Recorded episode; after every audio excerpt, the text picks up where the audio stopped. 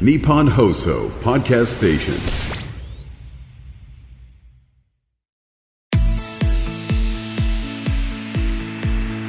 日本放送楽天証券プレゼンツ。人生流し作れよ資産。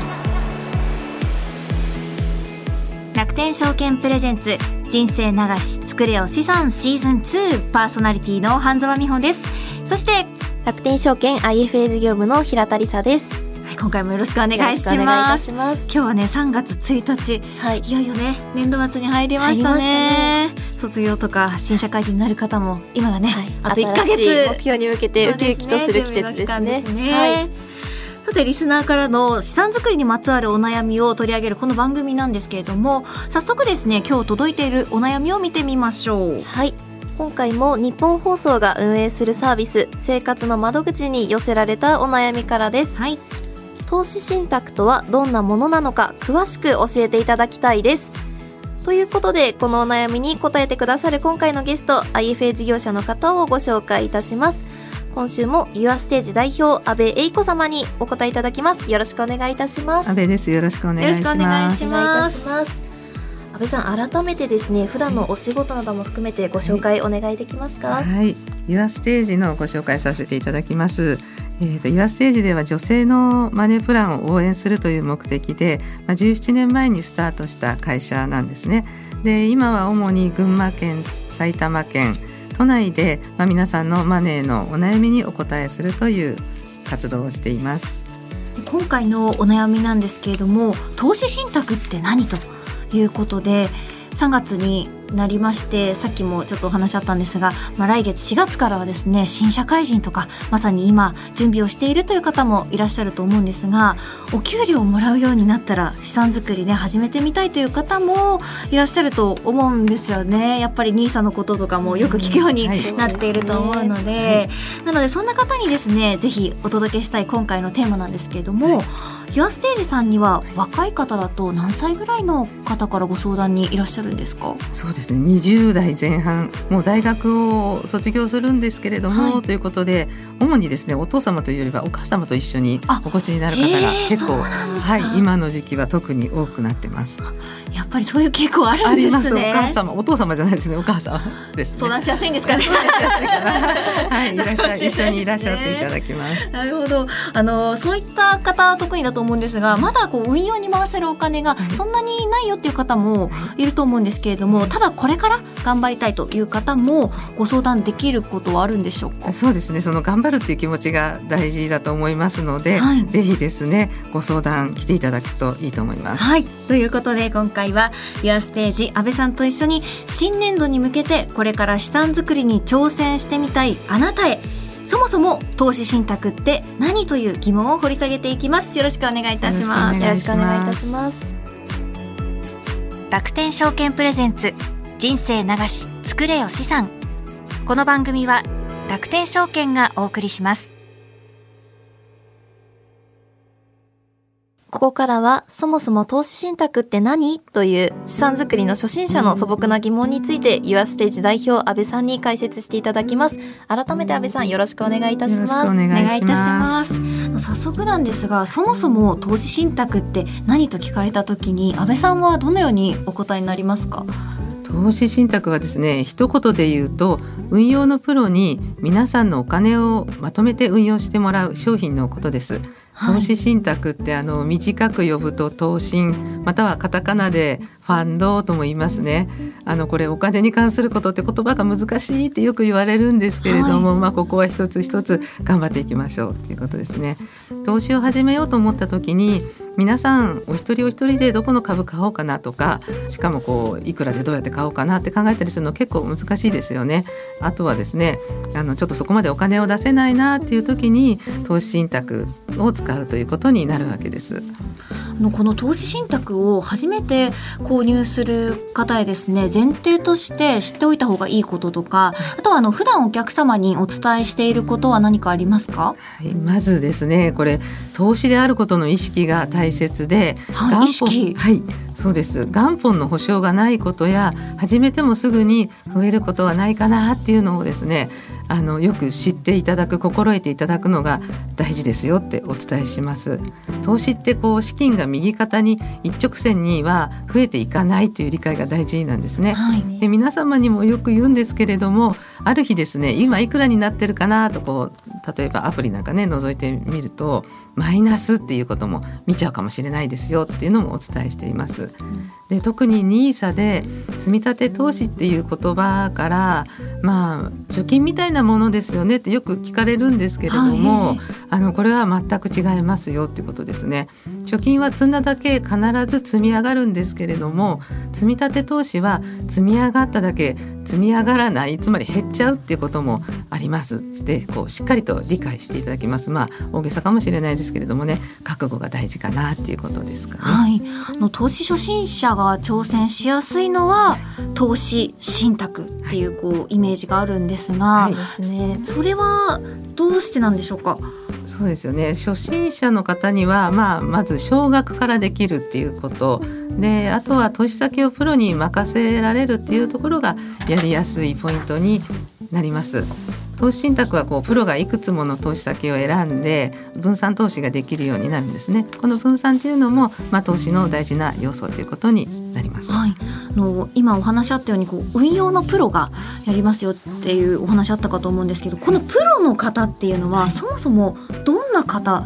なんでしょうか？信用できるのかどうかとかお金預けるのでどうですかね？はい。そうですよね。あのやたらにねあの託すわけにはいかないということで、はい、まあ運用会社はきちんとですね認定を受けてる、ええ、あの資格のある、えーと、登録のあるですね業者ということでその中でファンドマネージャーというのもしっかりですねあの資格のある人たちが運用するということになっているので、はい、あのまあ、そこは託して任せていいところになるかと思います。ありがとうございますの初めて投資信託を購入したいと思ったらですねまず入り口としては、まあ、どこを訪ねるのか何から始めるのかどうしたらいいんでしょうか？そうですよね、まあ、銀行とか証券会社に直接行ってみるというのもありますがこれがハードルが高いっていうお話かもしれないですよね。はい、確かに。ですので、まあ、初心者向けのあのセミナーなんかに参加してみるのもいいと思います。当社でもセミナーを開催していますのででセミナーを聞いて、まあ、もっとこちらで相談したいなと思ったらよりこう掘り下げていってみるといいと思います。はい。運用をですね実際に始めるとなるといろんな言葉が出てきて、ちょっとこう難しいなって思う方もいると思うんですが例えば運用手法で言うと、インデックスファンドとかバランスファンドアクティブファンドなど選択肢ってたくさんあると思うんですけれども、それぞれどのような違いがあるのか教えていただけますか、ね、いろいろ言葉がありますよね、はい、まずインデックスファンドというのは株価の指数などに連動してあの運用していく投資信託なんですね。はい、でさまざまなインデックスに、まあ、連動した商品がありまして投資先の地域や国市場とともに、まあ、投資した資産がこう増えていくというそんなあのスタイルの運用手法ですね。でこちらのいい点としては指数連動型なので運用関連の費用の信託報酬といわれる手数料は安い傾向にあります。一方でデメリットとしては市場が下落した時にはインデックスファンドは連動して下落しちゃうということになります。であとはアクティブファンドというのもありまして、まあ、目安になる指数を上回る成績を目指す運用のことでファンドマネージャーがですね市場ですとか銘柄の分析を行って投資先を選ぶ運用方法でこちらは人の手がかかる分運用コストはインデックスファンドに比べて高い傾向にあります、はい、まあインデックスアクティブどっちがいいかっていうのはね一言では言えないかもしれないんですけれどもまあ分散がいいかもしれないですね。その分散がバランスファンドと言われるものになるんですか？あそうですね。バランスファンドっていうのもありますよね。で、これはその名の通り、あの株式だけ債券だけという一つの資産でなく、複数の資産や市場へあのここでバランスという言葉が出るんですが、バランスよく投資をする投資信託のことです。あの例えば株式と債券。国内と海外といったように分散していくということになります。なるほど。このニーサイデコいろんなのにこう対応しているもの対応していないものそういったこう銘柄もあるんですよね。そうですよね。によるというか。そうですね。あのまあニーサ自体はですね、こうもともとあの投資に馴染みが薄い日本人が投資を始めることができるようにというのをきっかけ作りだったんですけれども、その NISA も今は枠が1800万円まで広がって、はいで長期での資産形成を目的としているというこの目的がはっきりしましたね。でそれに適していない投資信託というとまあ、毎月分配型とか毎月決算型などといってその都度こう分配金をはい出したりするもので、まあ、これの辺については後でまたご説明しますね。であとはもう一つ適していないものとしては複雑な仕組みを使ったハイリスクの投資信託ということになります。まあ、これはどちらかというと長期資産形成というよりは何でしょうかね短期決戦向きのタイプとも言えるかもしれないです。まあ、この辺はまた後でご説明します。はい。もう先ほどあった毎月決算型、毎月分配型っていうのは、こう意味合い的にはどういったものになりますか？はい、あのーこちらはですね運用資金から分配金を皆さんにお出しするものなんですね。はい。でこの分配金もらえるのだったらいいんじゃないかしらって思われるそうですよね。もらえたらいいのかなって思うんですよね。でもこれ実際は運用の効率を落とすものなんですね。あの投資のお値段の基準価格というものがあるんですけれどもそのお値段を下げてしまうことになるんです。でこれからこう運用でお金を増やしたいという方向性の方にはおすすめではないんですね。あのなんでかっていうとですね皆さん自身の運用しているお金は投資の値段である基準価格が高い方がいいわけですね。はい。で分配金が出る出るとその都度基準価格がこう下がっちゃうんですね。皆さん自身が運用してくださいねと出した資金が分配金としてこう小出しにまた皆さんのところに戻ってきてしまうようなものなんです。で株の配当と勘違いされる場合があるんですけれども、株の配当は企業の利益から出てくるものなんですね。でも投資の分配金は運用資産皆さんが預けてる資産そのものから出てくるつまりこう運用資産を削って分配が資金が出てくるということで運用資産が減ってしまうという性質のものなのでまだこれから運用して資金を増やしたいという方には向かない商品ということになります。そうすると決算型の方がいいっていう考え方になるんですか？あえー、と決算することによってやっぱり分配金を出してしまうというものもあるのでで決算自体もやはり運用中のコストになるのであまり細かくですね決算するものというのも、えーよろしくないかなという面もあります。はい。あとはあのどっちがいい？この決算型とか分配型の方が選んだ方がいいっていう方も中にはいらっしゃると思うんですが、ええどういった方が当たるんでしょうか？そうですよね。あの分配型がいいっていう方は、まあ例えば老後の年金を受け取っている方が年金の足しにして少しお金が入ってくるから助かるよっていうような考えの方でしたら、まあ取り崩しをしっかり理解していただいているのでしたらね、あの使ってもまあ良いかなという商品になりますでしょうかね。はい、ありがとうございます。またあのブル、ベア。これもあのよくですね、もう聞こえてくると思うんですが、このあたりは意味としてはどうなんでしょう。そうですね。ブルはあのまあブルベアはえっ、と相場の強気とか弱気を表す言葉で、ブルは英語のオスの牛ですね。こうブルオスの牛がですね、角を下から上へ上げる仕草から上昇の相場を表しているっていうことですね。でベアはクマのことなんですけれども、ベアがですね、前足をこう下ろしている仕草がまたは背中を丸めてる姿から相場が下落してるっていうことで、強気の相場弱気の相場の時に利益が出せるように設計している商品のことを言うんですけれどもまあ相場のちょっとした上がり下がりを狙っていくようなイメージであまり長期の資産形成にはもしかしたら向かないかなっていうふうになれています。るほど、そうなんですね。私もあの FP 勉強するときにこの言葉出てきたんですけど、あのそれこそこう前足を上げている牛がこう強気のイメージで、あとなんかこう私はうなだれるクマをイメージして、あのっていうのをこう頭に入れてたのをですね今ちょっと思い出しました。そうですね何のことかなって感じですよね。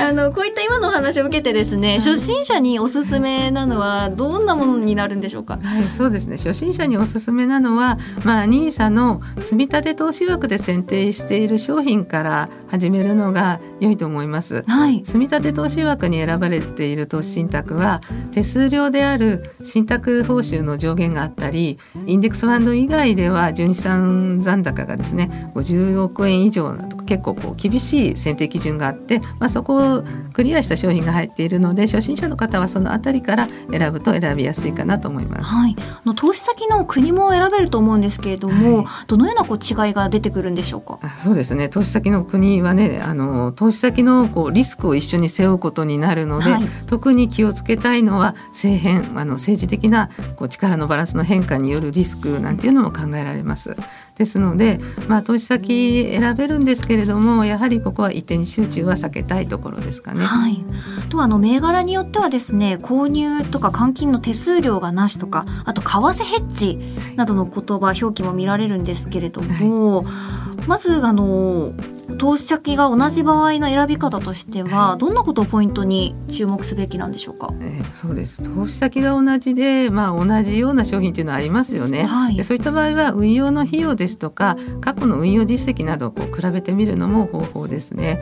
であの全ての商品に購入時ですとか解約、まあ、売却と言いますけれどもね手数料があるかないかなどの確認これは全ての商品にされるといいと思います。とにかくあの言葉自体が分かりにくい場合もはい多いので、まあ一つ一つ確認ということになれるまではね、はい。なりますでしょかね。そうれで言うと為替ヘッジっていうのはどう理解したら いいですかね？為替ヘッジがあるリスクを避けるような運用をするか、はいない運用をするかっていうことなんですけれども、まあこれ難しいですね。ありって聞けば、うん、ない方がいいのどっちがいいの？うん確かにそうなりそうですよね。ねえなんかこうお寿司食べるときにからしはありますか、はい。なしがいいですか？って聞かれればわかるんですけれども投資信託レベルの時に為替ヘッジありなしどっちがいいですか？って聞かれても何のことかそうですわからないねまあ、この辺は IFA さんに相談してみるのがいいと思います。はい。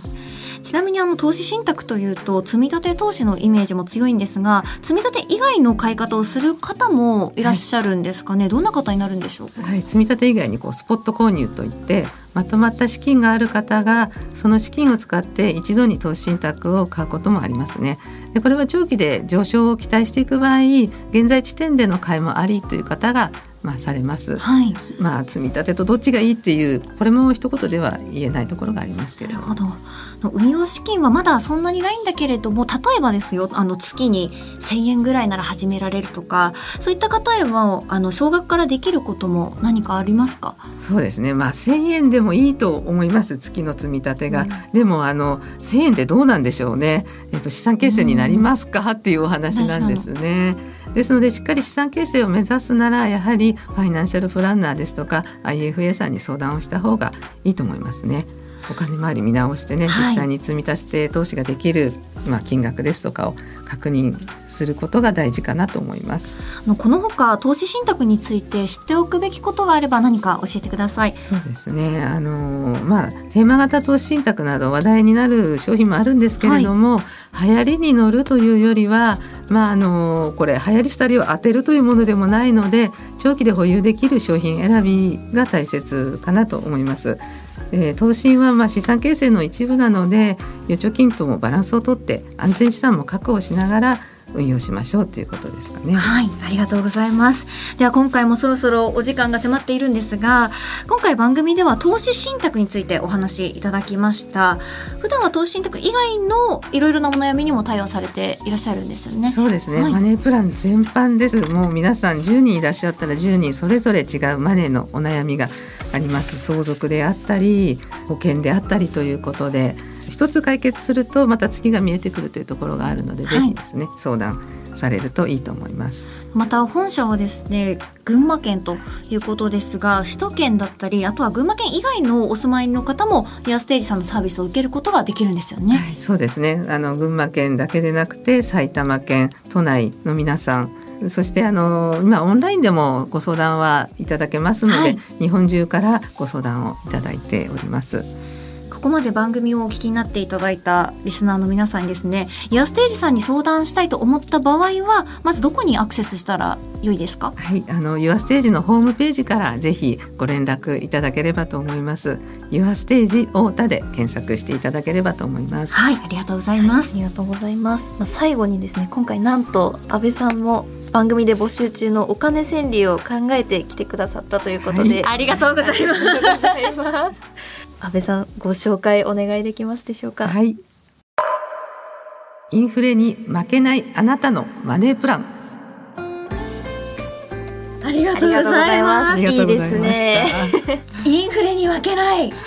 やっぱりこれはあの例えば貯蓄で置いておくと、まあ、なかなか増えにくい銀行に預けてると難しいってなるとインフレにこう負けないでいくにはやっぱりっていうところですか？ですね。投資しないといけないっていうことです。やっぱりそれは大事なことなんですね、ありがとうございます。ということでですねゲストは YourStage 代表安部英子さんでした。ありがとうございました。ありがとうございます。ありがとうございました。楽天証券プレゼンツ人生流し作れよ資産。この番組は楽天証券がお送りしました。日本放送楽天証券プレゼンツ人生流し作れよ資産。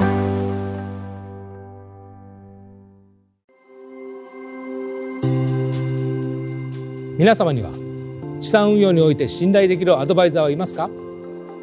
大変複雑でかつ専門的知識を必要とする金融商品をどのように運用していけばよいのか？ご自身のライフステージに沿った適切な資産運用ができているのか不安。といったお客様の声を非常に多くいただきます。多くの悩みを伺う中で最大の課題は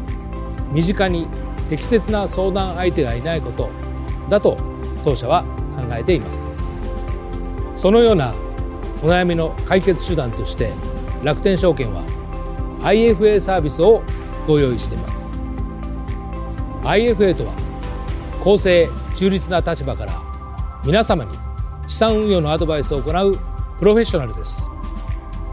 ネット証券である楽天証券と提携するアドバイザーが直接皆様のお悩みをお伺いし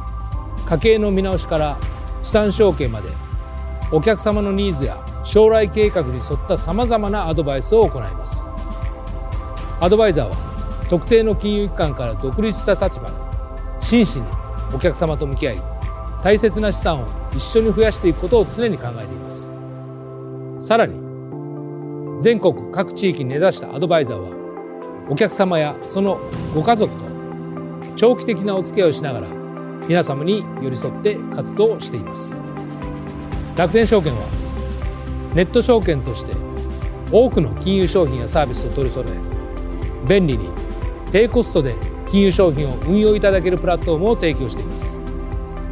今後はさらに皆様のニーズや課題に踏み込み最適な解決策を提供していくことが大切だと考えています。その中でも IFA サービスは皆様の資産作りをお手伝いするために重要なサービスです。これからも楽天証券は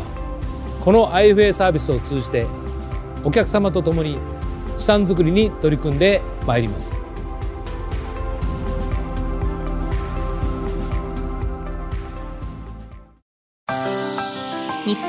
送楽天証券プレゼンツ人生流し作れよ資産。エンディングのお時間になりました。今回は平田さん投資信託、はい。まあ、そもそも何ですかっていうところから、ね。もちろんあの平田さんはご存知の、ね、内容かと 思うんですけれどもやっぱり初めて見ると漢字カタカナそして長い。そうです、ね、これがちょっと投資を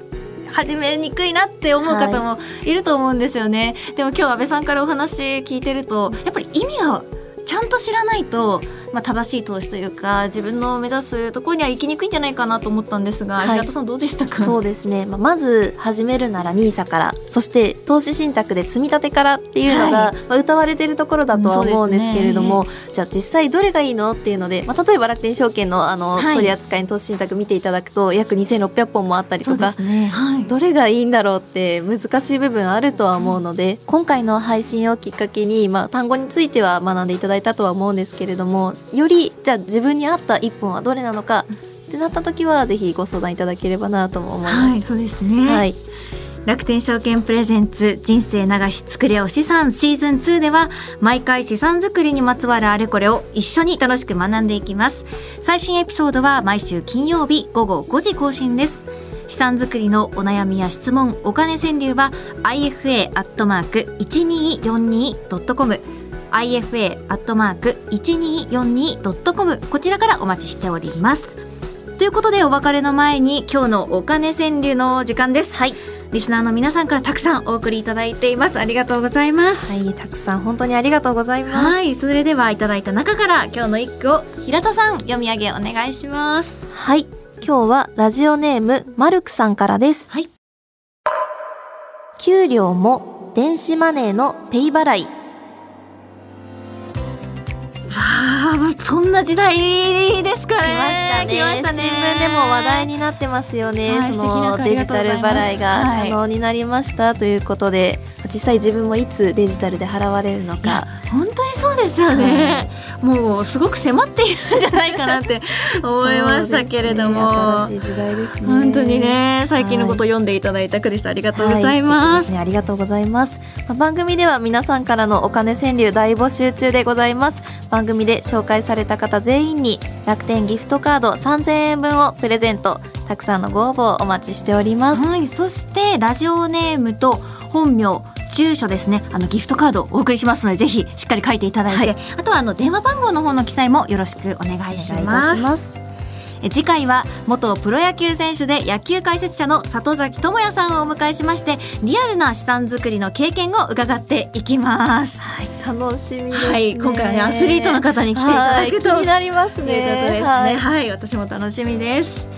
それでは楽天証券プレゼンツ人生流し作れよ資産シーズン2お相手は半沢美穂と。楽天証券 IFA 事業部の平田理沙でした。ありがとうございました